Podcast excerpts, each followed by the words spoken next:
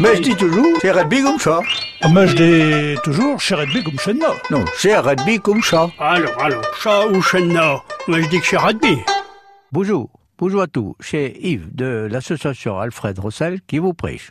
La vallée des Moulins est sans viaduc. Tout le monde connaît ce coin-là à Fermonville. C'est une red jolie promenade.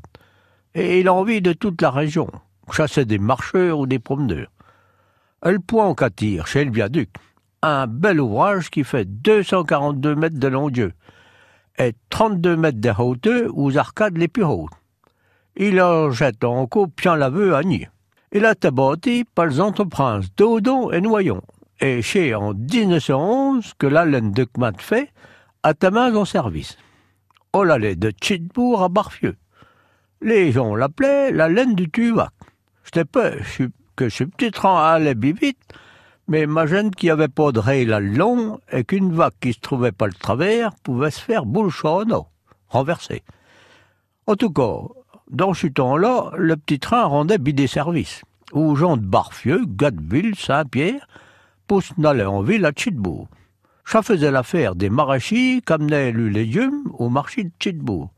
Et dans l'autre sens, les gens de la ville pouvaient s'en aller sur les plages du Val de Serre.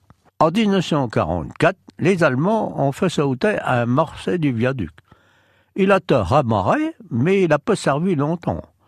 Le chemin du chemin de fait du Tuvac a été formé en 1950. Ça coûterait trop chi de fonctionnement. Annick, vous passez dessus ou dessous du viaduc, ça reste une belle promenade. Bonjour, à bientôt.